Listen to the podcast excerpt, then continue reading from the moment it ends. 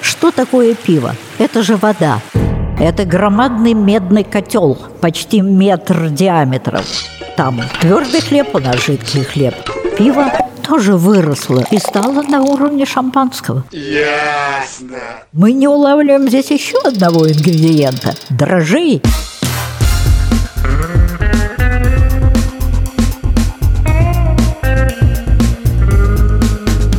Два пива, пожалуйста. Всем привет, я Олег Короткий, журналист и домашний пивовар. Вы слушаете подкаст «Два пива, пожалуйста». Напоминаю, что если вам нет 18 лет, то это удовольствие не для вас, поэтому срочно выключите. Два пива, пожалуйста. Героиня уже 16-го выпуска Галина Клеровская, директор Музея истории пивоварения, а в простонародье Музея пива в Санкт-Петербурге. Добрый день. Очень приятно. Добрый день. Когда-то музей был при пивоваренном заводе имени Степана Разина. Такого завода больше нет, и пиво под этим брендом, надо объяснить нашим слушателям, варит компания Heineken, а музей недавно переехал с улицы Степана Разина в здание ресторана «Старгород». Это бывший ресторан Тинькофф, принадлежит он группе UBC, если я ничего не путаю. Формально чей сейчас музей? Музей остался в ведении Heineken. пивоварни Heineken. Все, что передано сюда, все экспонаты музея и уже рожденная экспозиция находится в аренде у о, Старгорода. у Старгорода сроком пока на 5 лет с пролонгацией, если Ага. вдруг, как говорится, пойдет все хорошо. Анонимный телеграм-канал Дениса Пузырева «Пьяный мастер» пишет следующее, цитирую, «Хайникин согнал музей с исторического места, передав часть экспонатов пивному ресторану «Старгород», открыт на месте бывшего Тиньков на Казанской улице. Теперь это элементы интерьера пивнухи. Все, что не поместилось на новом месте, тупо выкинули. Говорят, часть экспозиции успели спасти питерские пивные энтузиасты. Все соответствует действительности? Все не соответствует. Не соответствует. Давайте именно. рассказывать, И как расскажем, как что есть. В данном случае вы, оглянувшись вокруг, видите, что все старинные интересные экспонаты, рассказывающие о развитии и истории мирового пивоварения, крестьянского пивоварения в России, заводского промышленного пивоварения, культуре потребления пива. Вот у нас там бокалы, которые об этом говорят. Все сохранено, переведено в новое место, и здесь демонстрируется в той же последовательности, которая была у нас на заводе Степана Разина. Просто объединение музея и торговли. На нашем последнем культурном форуме, который проводился в Санкт-Петербурге в 2019 году, была такая конференция «Музеи и торговля». И мы понимаем, что музеи уже должны войти как бы и шире в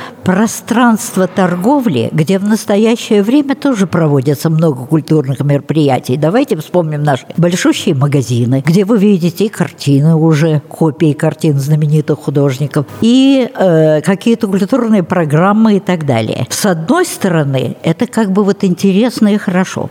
С другой стороны, мы находимся в центре города теперь, прямо за Казанским собором, улица Казанская, 7. Это тоже очень такое интересное, нужное место. Поскольку пивоварня чешская, Старгород, она близка нам по технологическому духу заводу Степана Разина и бывшему Калинкинскому пиву-медоваренному товариществу, потому что главными пивоварами там были чехи. И Ешка, Звигор, и целый ряд других фамилий, которые можно назвать. Не потерян вот этот э, культурный контент, если можно так высказаться, а наоборот, он как бы приблизился к молодежи, потому что в ресторане «Старгород», ну, я тут бывала не раз, смотрела, в каких условиях и как мы будем находиться, и обнаружила, что тут масса молодежи, которая, конечно, с интересом осматривает музей. Экскурсии здесь проводятся по пятницам и субботам в 19 часов вечера, так что любой может прийти и посетить даже экскурсию, не посещая ресторан. Все бесплатно.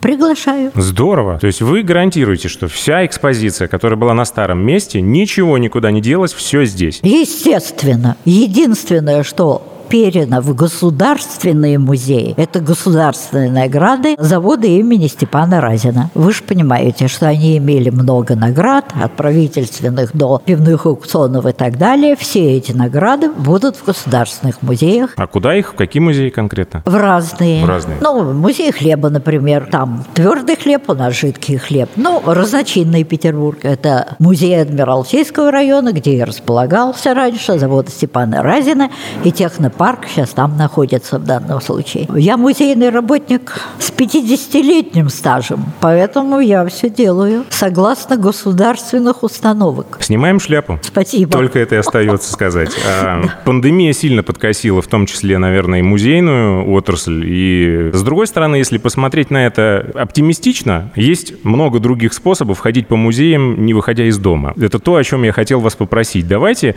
сделаем такую экскурсию по музею прямо сейчас, мы находимся здесь, в ресторане «Старгород», в этом помещении площадью я не знаю, сколько около тут, 100 квадратных, около 100 метров. квадратных метров.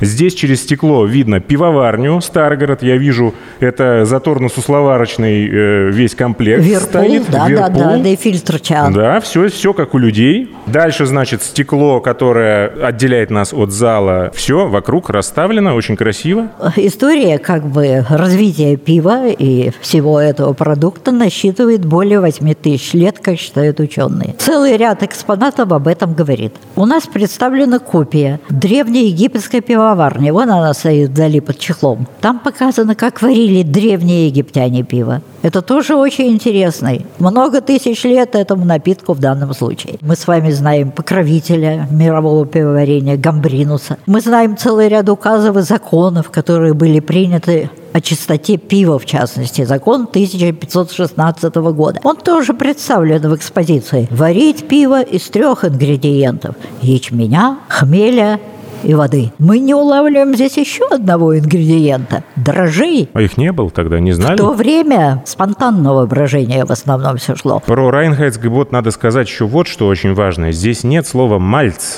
то есть солод. Здесь Солод. есть слово «герстен», я его вижу, да? Да. Герст – это ячмень. Ячмень. Именно э, вид зерновых, но не то, что нужно сложение проводить. Об этом тоже здесь ничего не сказано. Ничего не сказано. Хотя, надо полагать, оно уже в то время было. Трудно сказать, потому что не осталось таких документов, которыми мы могли подтвердить или опровергнуть это дело. Большое место в нашем музее отведено истории нашего российского пивоварения. И в частности, откуда-то все пошло? От крестьянского пивоварения. Поэтому фрагмент крестьянской избы, где представлена вся пивоваренная утварь того времени, здесь в экспозиции видна. Это громадный медный котел, почти метр диаметром. Он весь в заклепках. 18 век. Вот в нем и варили пиво к разным, в основном церковным праздникам, как вы понимаете. Покровителем российских пивоваров всегда считался Николай Чудотворец. И икона тонкого северного письма Николая Чудотворца здесь представлена. Сохранилась древняя русская пословица «Красна-никольщина пивом да пирогами». Ну, конечно, интересные лопаты для Я солода. только хотел сказать, какие весла шикарные стоят. Я бы сейчас отдал, мне кажется, целое состояние, только чтобы вот заполучить такую в свое распоряжение. Это же... Вот это и есть лопата для того, чтобы ворошить солод. Почему в ней не было отверстий? Потому что вот немецкие лопаты, они сделаны для того, чтобы... Решетчатые. Да, решетчатые, а эти нет. А эти нет. Ну, упрощенное дело, это 19 века. Эти лопаты, на них даже шелуха вот эта сохранилась от зерна и так далее. Если подойти поближе, можно все усмотреть. Кроме того, мы здесь видим шикарный ухват совершенно. На колесиках деревянный. Вы его не найдете больше ни в одном музее страны. Этот ухват нам привезли из Вологодской области. А какие кружки сверху? А сверху деревянные кружки, деревянные жбаны. 18-19, начало 20 веков, оплетенные все лозой, берестой. То есть то, что в то время широко использовалось. Дерево в данном случае шло. Да. Ну и, конечно, там стоят ковши с капкари. Один из них 70 сантиметров длиной. В этих ковшах большущих подавалось пиво на стол. И маленькими ковшиками, наливками они тоже здесь присутствуют. Наливалось каждому в достаканы, как тогда назывались, в кружки и так далее. Масса интересных вот таких вещей сохранила нам Вологодское народное движение, которое началось в Вологде в 80-е годы. Приобретались прямо старинные дома со всей утварью и свозили все вологодцы к себе. Вот теперь у вас в Москве, в Измайловском парке, если я не ошибаюсь, там проходят ярмарки такие, где угу. показывают такие интересные вещи. Стоят и интересные большущие медные яндовы здесь. Но вы все, наверное, знаете, что это сосуд с носиком, который подавался в старинные времена на стол, и из него было удобно все наливать. В том числе, естественно, и пиво. Когда уже закончился как бы процесс крестьянского пивоварения, который активно подхватил Петр I, поэтому копии указов Петра тоже у нас представлены. Начертаны его рукой курлапой, он писал. Они говорят о том, что в новой северной столице должно строиться пивоварня. Для нужд госпиталей и флота, подчеркиваю, пиво – это кипяченая вода. Поэтому даже лекарства запивались пивом, потому что это было надежнее в наших низких топких берегах, где всегда присутствовала цидга, и поэтому пиво было спасением. Но уж на кораблях святое дело. Это вспомнил и Александр Васильевич Суворов. Суворовским богатырям на марше полагалось полтора литра пива в день во время войны. Вот что такое этот напиток, употребленный грамотно и в нужное время. Да, я впечатлен. Я бы на месте исторических пивоваров, я знаю, есть такие пивовары-реконструкторы, которые все делают по старинным рецептам с использованием такой вот утвари, я бы на их месте сделал бы, с вашей точки зрения, что-то невообразимое. Я бы сюда ночью вломился и сварил бы пиво прямо вот на этой посуде. Единственное, что печка не настоящая, поэтому... Увы и ах. Но надо отметить, что в настоящее время планируется создание пивоварни в Выборгском районе, в деревне Подберезье. Это бывшее имение Кискеля, по-фински оно так называлось. Нашелся человек, Илья Слепцов, который решил восстановить здание принадлежавшее сыну основателя нашего завода, основателя Брахам Фридрих Крон, под покровительством Екатерины II начал варить же здесь пиво и основал промышленную пивоварню, которая стала постепенно пивоваренным заводом Калинкинским, а потом Степана Разин. Портрет его и супруги здесь тоже помещен. Сын его, Леопольд, купил вот это имение – и сейчас восстанавливается здание это. Планируется варить там пиво по старинным рецептам которые тоже имеются в закромах нашего музея. Это Поэтому круто. работа в этом отношении кипит. Круто. Давайте продолжим. Что еще здесь есть? Что это за барная стойка, которая сзади вас находится? Барная стойка – это место, где мы рассказываем о культуре потребления пива. Потому что задача нашего музея, как и любого другого. Культурно-просветительская. Да, в первую очередь. И в то же время, ну, как бы увлекательная. А вы нетрезвых посетителей пускаете или все зависит зависит от степени, скажем так. Надо сказать, что нетрезвые посетители к нам практически не ходят. Их Поэтому, это не интересует, слава Естественно. Богу, да? Но mm. каждый э, вот э, пятницу и субботу, когда проходит экскурсия, объявляется заблаговременно молодежи, сидящие за столиками, что могут посетить музей в 19 часов. И поэтому они уже должны соответствовать. На барной стойке мы показываем, во-первых, как поступает пиво вот в эти замечательные пивные башни, чтобы народ это представлял. Там стоят и холодильник, и с углекислотой баллон, и кега замечательная, в которой само пиво хранится, микроматик. Все, как это делается. Мы тоже должны разъяснить людям, чтобы они понимали, что воды добавить нельзя. Mm-hmm. Здесь же стоит разная самая посуда. Вы знаете, что в последнее время модный бокал теку появился. А как же? Он тоже есть у вас? Естественно. Вот там он стоит, и можно тоже его так сойти. потрогать руками, То есть вы актуализируете, даже если что-то сейчас вот выйдет такое на рынок, о чем все будут говорить и писать, вы это обязательно это заполучите. в первых рядах появляется в нашем музее. Мы вот, в тесном видите, контакте как? работаем с мини-пивоварами, с многочисленными. В нашем э, городе пока не знаю цифры, сколько их. Друзья мои, я вам должен сказать, что если вы думаете, что музей – это что-то, что пахнет замшелостью, может может быть, отчасти это и правда, но видите, здесь музей на острие пивного дела. Совершенно верно. Поэтому в нашем музее находятся и книги для образования потребителя и, и нашего посетителя. И все новые книги, какие выпускаются, к нам обязательно это все приносят. Вот я вижу Майкл Джексон «Пиво 500 великих марок». В котором указано, что лучший портер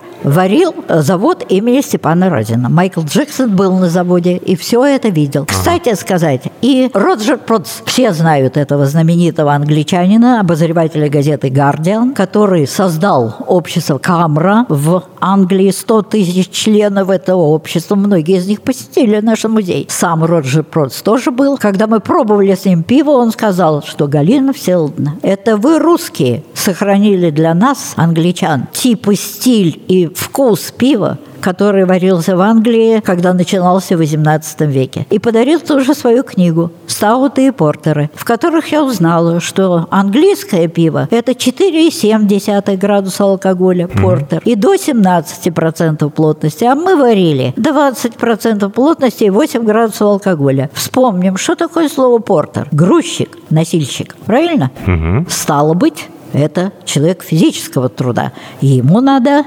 плотный жидкий хлеб. Каковым начинался портер в Англии и продолжился в нашей стране. Угу. Сейчас варят балтийский имперский портер, называют его часто за границей русский портер. Это все тоже расписано и в книгах, и в нашей истории российского пивоварения. Круто. Давайте дальше. Что вот это за железная штукенция? Я даже не знаю, как это описать. Это, знаете, как большой э, мусорный бак на таких как бы колесах, что ли, не колесах. Но я так подозреваю, что это какая-то емкость то ли для солода, то ли для дробины. Пока не очень Совершенно понял. Совершенно правильно. Это тележка для перевозки солода. Одна из первых промышленных колоссальных солодовин была у нас же, у Калинкинского пивзавода. Она сохранилась до наших дней. В настоящее время она тоже сдана в аренду и не работает как солодовин Солодовня, но тележка 1876 года, да, она здесь присутствует. Вы видите, она вся в заклепках. Да. Потому что сварки в то время не знали. Но вы представляете, какой это был адский труд? Сколько она весит? Килограмм 700 к тонне что-то приближается. А еще как если нагрузить, это, это же вот вообще... Вот именно. Как это возить по всем шести этажам этой самой нашей солодовни, это был, конечно, очень тяжелый труд. И я думаю, не позавидуешь тем людям, которые работали там в 19-м, начале 20 века. Потом, слава богу, пришло Шнековые ворошители, стало легче. Но вообще я должна ответить, что труд пивовара тяжел. Наш единственный в пивоваренной отрасли Италии пивовар Александр Николаевич Катьянов, герой социалистического труда, который работал в Самаре на Жигулевском пивоваренном заводе знаменитом, писал в своих воспоминаниях. «Труд пивовара тяжел. Я не устаю э, рекламировать журнал Real Brew, потому что там есть статья Галины Всеволодовны об этом человеке со всеми сканами документов и прочими делами. Очень интересная. И вообще, это не единственная статья Галины Всеволодовны, которую там можно прочитать. Давайте вот дальше. Блок имеет отношение к этой тележке? Здесь лежит Нет. огромный неподвижный блок. И вот эта каменюка, что это? Жернов. Это жернов. Жернов, на котором, собственно, и мололи солод. Сколько ему лет? Ну, лет 200 на надо полагать, есть. Эти Понятно. жернова тоже сохранились в Петербурге в большом количестве, поскольку много было мельниц вот таких у нас, которые не только муку производили, но, естественно, и солод для многих пивоваренных заводов еще того Петербурга Российской империи. Сколько у вас наименований вот этой всей посуды? Кружки, бокалы, бутылки. Бутылки есть целые, есть какие-то отбитые горлышки, я вот вижу одна, Стоп. вторая.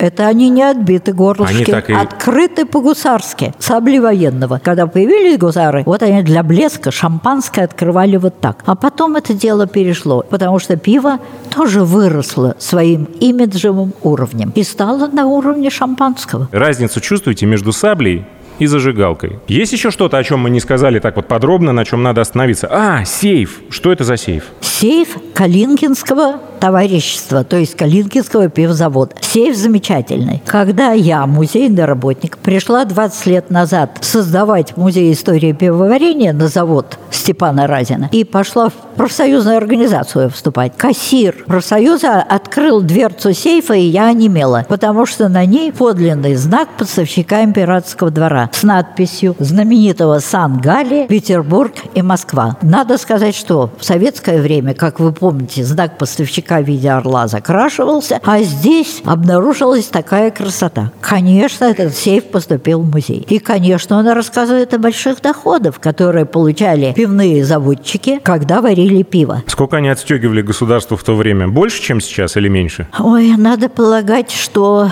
меньше, потому что их вообще меньше было. Но вспомним, что Абрахам Крон начинал свою пивоварню, варя в год 20 тысяч ведер пива в 1795 году. Правда, под покровительством Екатерины II. И большая часть этого пива и поступала в императорскому двору. Все наши императоры были любителями пива. Помним Петра Первого, который велел указом все пиво варить. Сам во время Великой Северной войны, длившейся 21 год, за ним всегда возили бочки с пивом. Конечно, мы помним Елизавету Петровну. Веселая царица была Елизавета. Поет и веселится, порядка только нет. Но зато пиво при ней варилось в неисчислимых количествах. Конечно, Николаю Первому полагалось две бутылки пива в день. Надо сказать, что императрице Александре Федоровне тоже полагалась бутылка пива. Мы им поинтересовались, для чего. Она была очень такого худого сложения. И лекарь царский порекомендовал ей пить по полстакана пива в день, а остальное втирать в себя. Пивная диета, сопряженная с пивными верно. ваннами и обертываниями. Это то, чем чехи занимаются на протяжении столетий. Чехи подхватили этот Чехи важный подхватили. вот mm. именно момент. Надо подумать и нам, когда правильное употребление пива, а вы помните, наверное, что Галина Лавринова, доктор медицинских наук нашего Первого медицинского института, написала книгу «Пиво. Напиток и лекарство», где она рекомендует, молодой мужчина может выпивать пол-литра пива в день, женщина стакан пива в день для здоровья. Его лечебные свойства – это, конечно, спорная история, и давайте не будем. Нет, мы должны сказать о количественном употреблении, так. потому что что такое пиво? Это же вода. 95% воды, которая требуется для нашего организма. Какая польза в нем? 23 микроэлемента, группа витаминов В вся, В1, В6, В12. Но употреблять его надо в соответствующих небольших количествах, о чем я и сказала в начале своего выступления. Вот. Вот это каждый должен помнить. Очень важно. Знайте меру, друзья. Пейте, но в меру.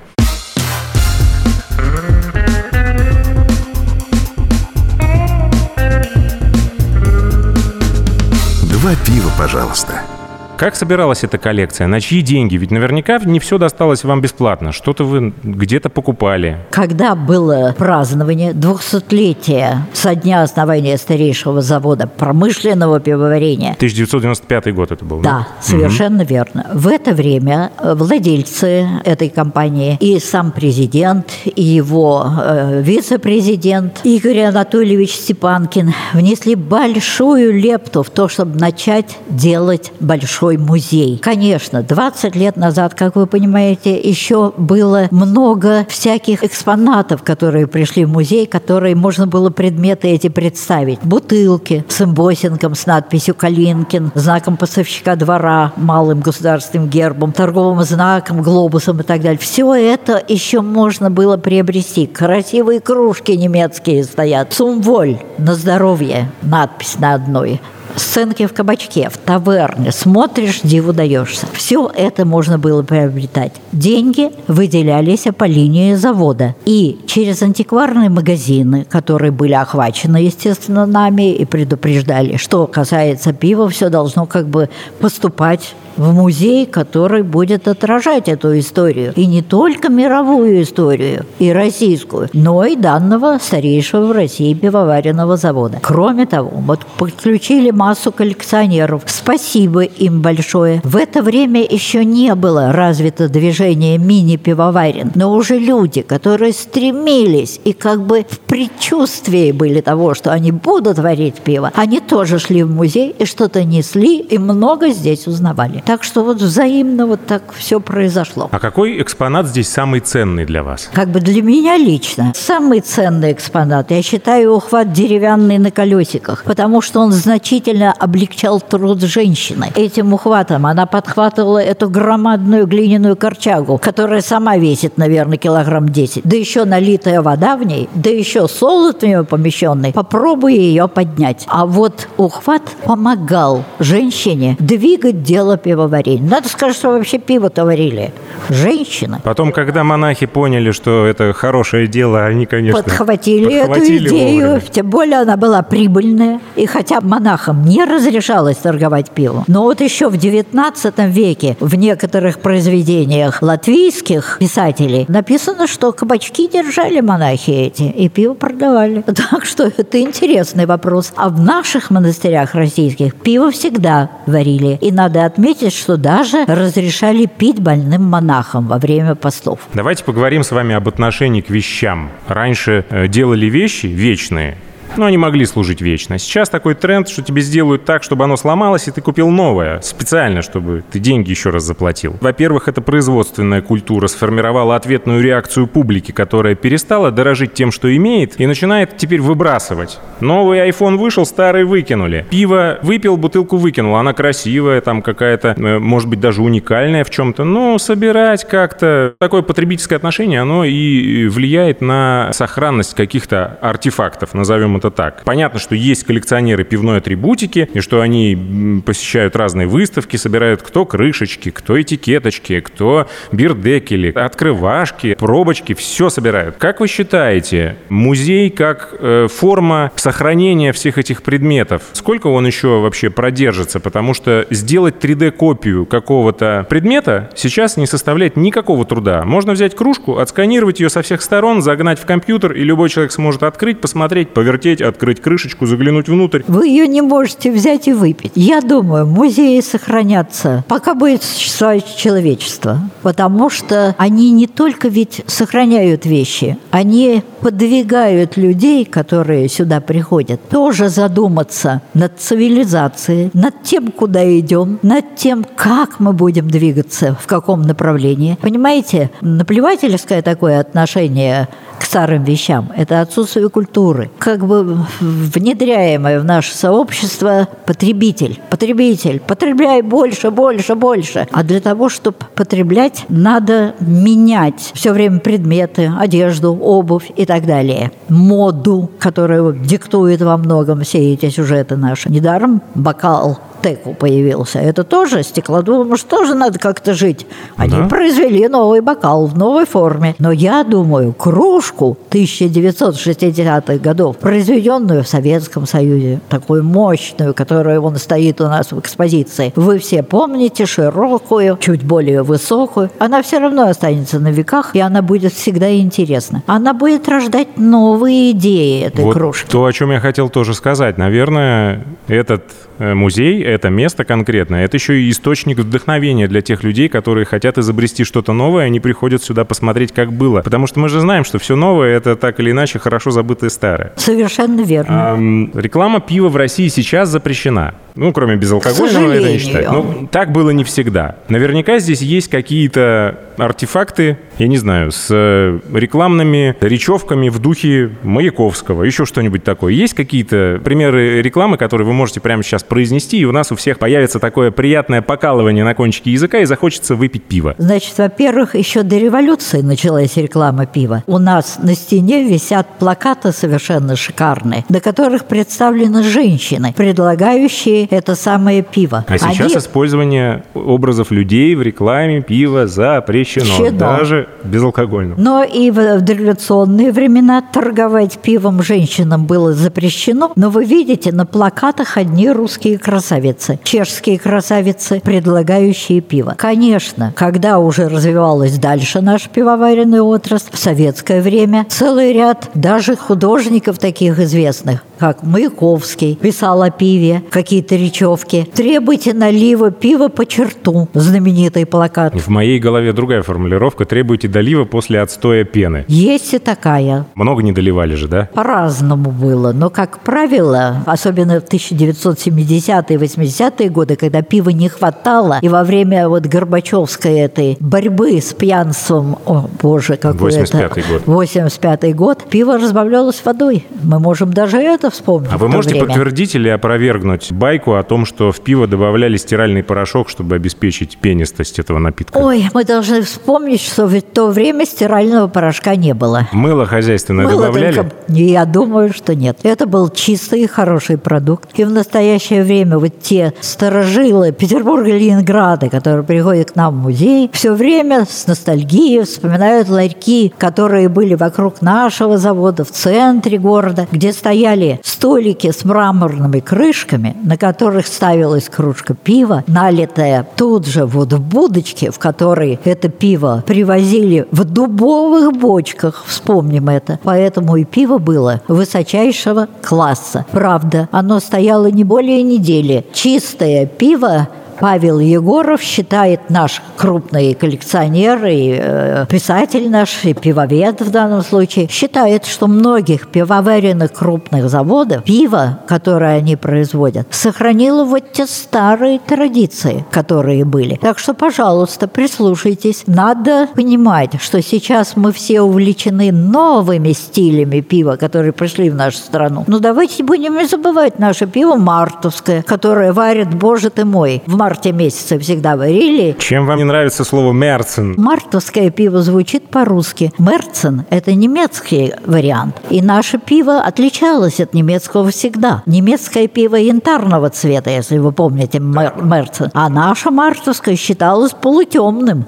Недавно я была в Австрии и попробовала Гёссер Ну пиво, ладно, не обманывайте уже. Какой недавно границы закрыты? Ну как же, позапрошлом году, в это 19 недавно. году я успела в ноябре месяце там побывать еще и выставку знаменитого Дюрера посмотрела, Да собранную вы со что? всех континентов мира и в Альбертине представлена. Но возвращаюсь к пиву, я специально отметила на этикетке надпись «Гёссер», а ниже подпись «Мартовская». Вот те нате. На, конечно, на немецком языке Мартин, но тем не менее это же Я себя сейчас поймал на мысли, может, я сижу как-то неудачно, но я не вижу здесь ни одной алюминиевой банки пивной. Это так? Да, потому что они еще не расставлены. Они все в коробках у нас. Поэтому они, как А говорится, я не думал, это может быть какое-то ваше предвзятое отношение, дескать, нечего им здесь делать, и нет Ни их вообще. коем Ни в коем случае. они Алюминиевая банка очень важная теперь посуда, которая появилась в Соединенных Штатах Америки еще, по-моему, где-то там в 60-е годы и дала 600% прибыли при торговле пивом. Неплохо. Потом подхватили другие американские фирмы и пошло-поехало. До нашей страны банка дошла, к сожалению, только в 1980 году. К Олимпиаде. Совершенно верно. Но теперь зато мы утираем нос всем. Столько делаем банок. Это хорошая тара. Она возвратная. Она не загрязняет землю. Потому что вот бутылки, сейчас, к сожалению, мы их не собираем, а банки собирают все, кто возможно, сдают. И опять идет на переработку. Это важно. Я видел вашу статью про пивное образование.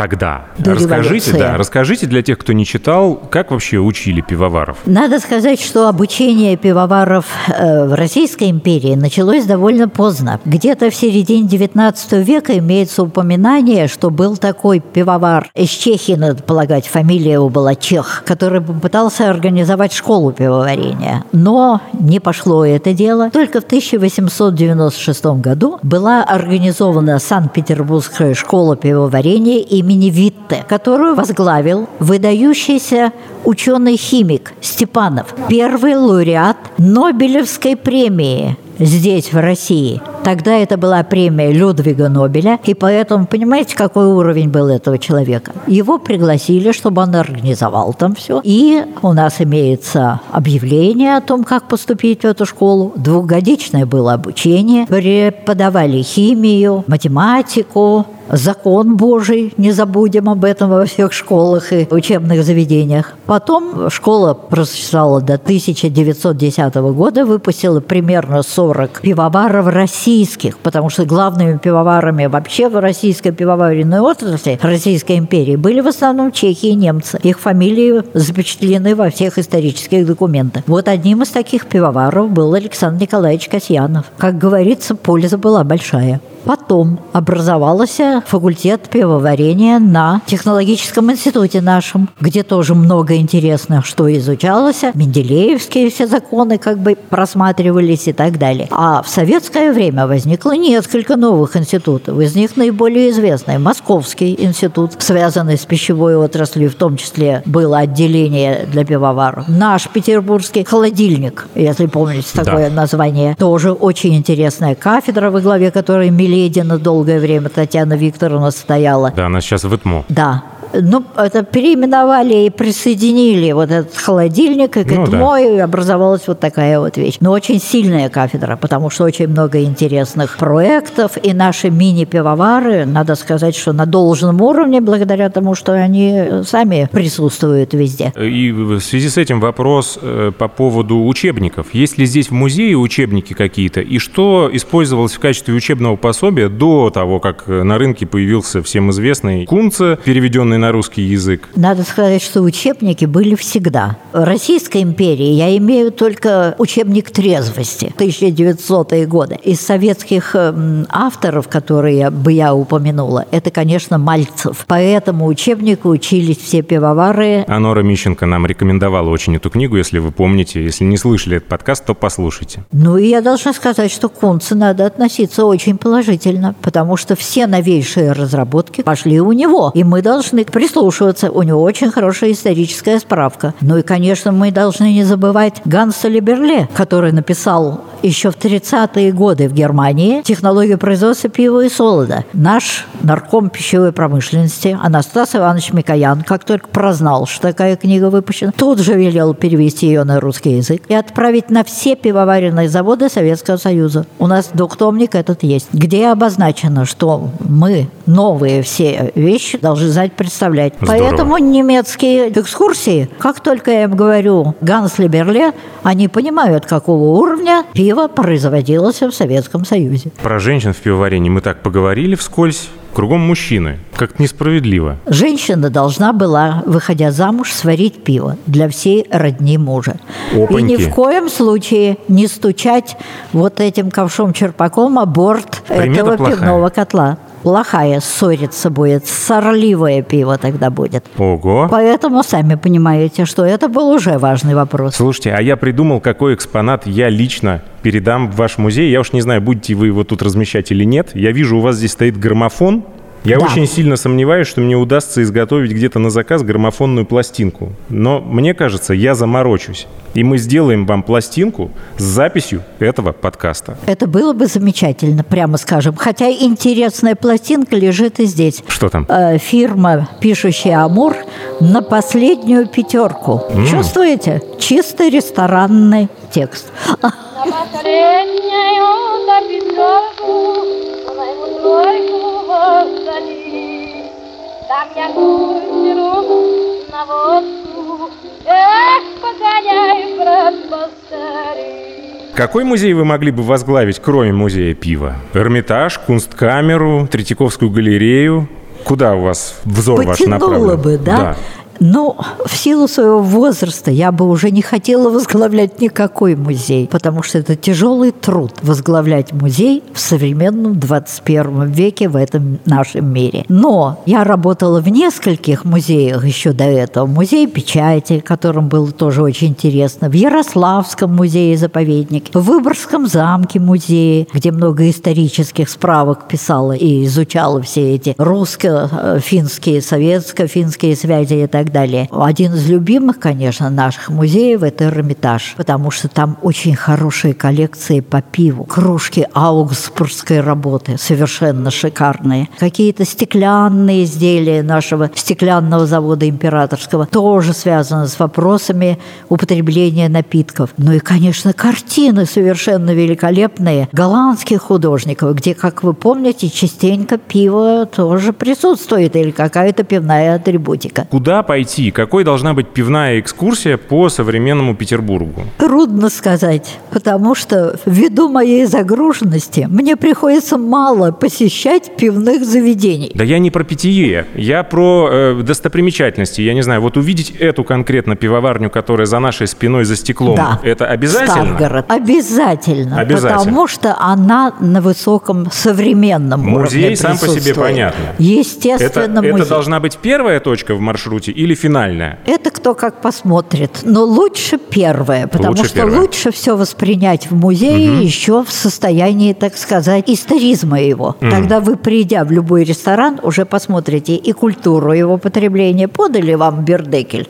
под бокал или нет? Вы сразу сообразите, ага, какого уровня это заведение. А на каких еще пивоварнях или заводах в Петербурге есть местные свои какие-то там уголки музейные, музейные какие-то собрания, типа, ну, например, на Балтике есть что-то свое? На Балтике есть, это промышленный, сам завод-то Балтика в данном Ну, то есть туда случае. тоже любой человек с улицы может как-то договориться и пойти да, посмотреть. совершенно верно. И там много тоже чего интересного имеется, коллекция и так далее. Конечно, Василиостровская пивоварня, которая имеет и э, заведения пивные «Крик», «Иван Дварья» в русском варианте, здесь же прямо на Невском проспекте, рестораны, гастропабы и так далее. Интересно их посетить. «Сибирская корона» у нас, рестораны тоже присутствуют. Далее мы видим наши мини-пивоварни. Найберг, Елена Чукина, она образец как бы научного подхода к пивоварению. Поэтому хочется, чтобы вот посетители, которые посещают в том числе и гостиницу «Санкт-Петербург», где располагается вот пивоварня Елены Тюкиной, вникли в те новые сорта пива. Это гостиница, интересные. которая славится в федеральной повестке регулярными пожарами, и там, наверное, нужно готовить раухбир. Мне кажется, это самое будет соответствующее стилистическое продолжение этой Отклик. бедовой истории. Отклик, Вот да, в виде именно. пива. Марина Владевит оттуда спускалась по простыням, когда был один из пожаров в 80-е годы. Так что тут много Но чего у интересного. Елены Тюкиной никакого дыма там на производстве не замечено, все под контролем. Еще бы, потому что она была у нас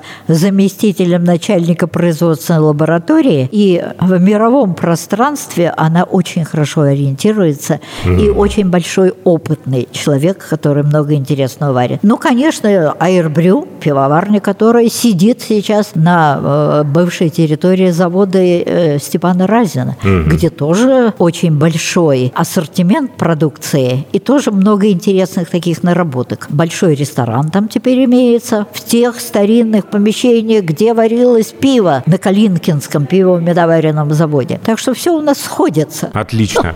Галина Всеволодовна, фраза «два пива, пожалуйста», как она могла бы прозвучать, там, я не знаю, при Петре Первом? Были какие-то особенные фразы в кабаках, которые произносили? Как перевести это на тот язык того времени? Надо сказать, что ежели исторически, то раньше пиво в трактирах и тавернах самых старых подавалось следующим образом. Стоял большущий медный котел, по борту висели ковшики-черпаки, каждый зачерпывал. Самообслуживание было? Самообслуживание было. Так что это Ребята, если вы известно. вдруг попадете в машину времени и вас забросит куда-нибудь э, к царю Гороху, знайте, что никто к вам не подойдет, берите и пейте, пока видите, что у вас там есть. Галина Всеволодовна, огромное вам спасибо за то, что вы нашли время, за то, что вы ответили на все вопросы, э, за то, что вы излучаете эту прекрасную энергию, положительную, абсолютно правильную, которую хочется дальше распространять. Люди, если вы будете в Петербурге, если вы уже в Петербурге, если вам нечем заняться, знайте, что здесь есть такое прекрасное место на Казанской улице в доме 7,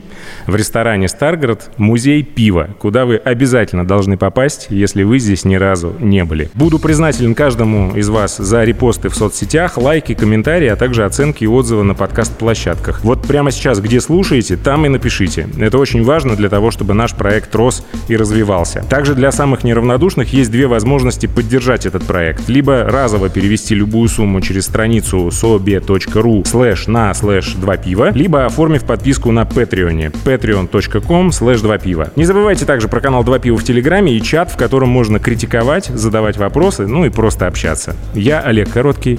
Счастливо. Два пива, пожалуйста.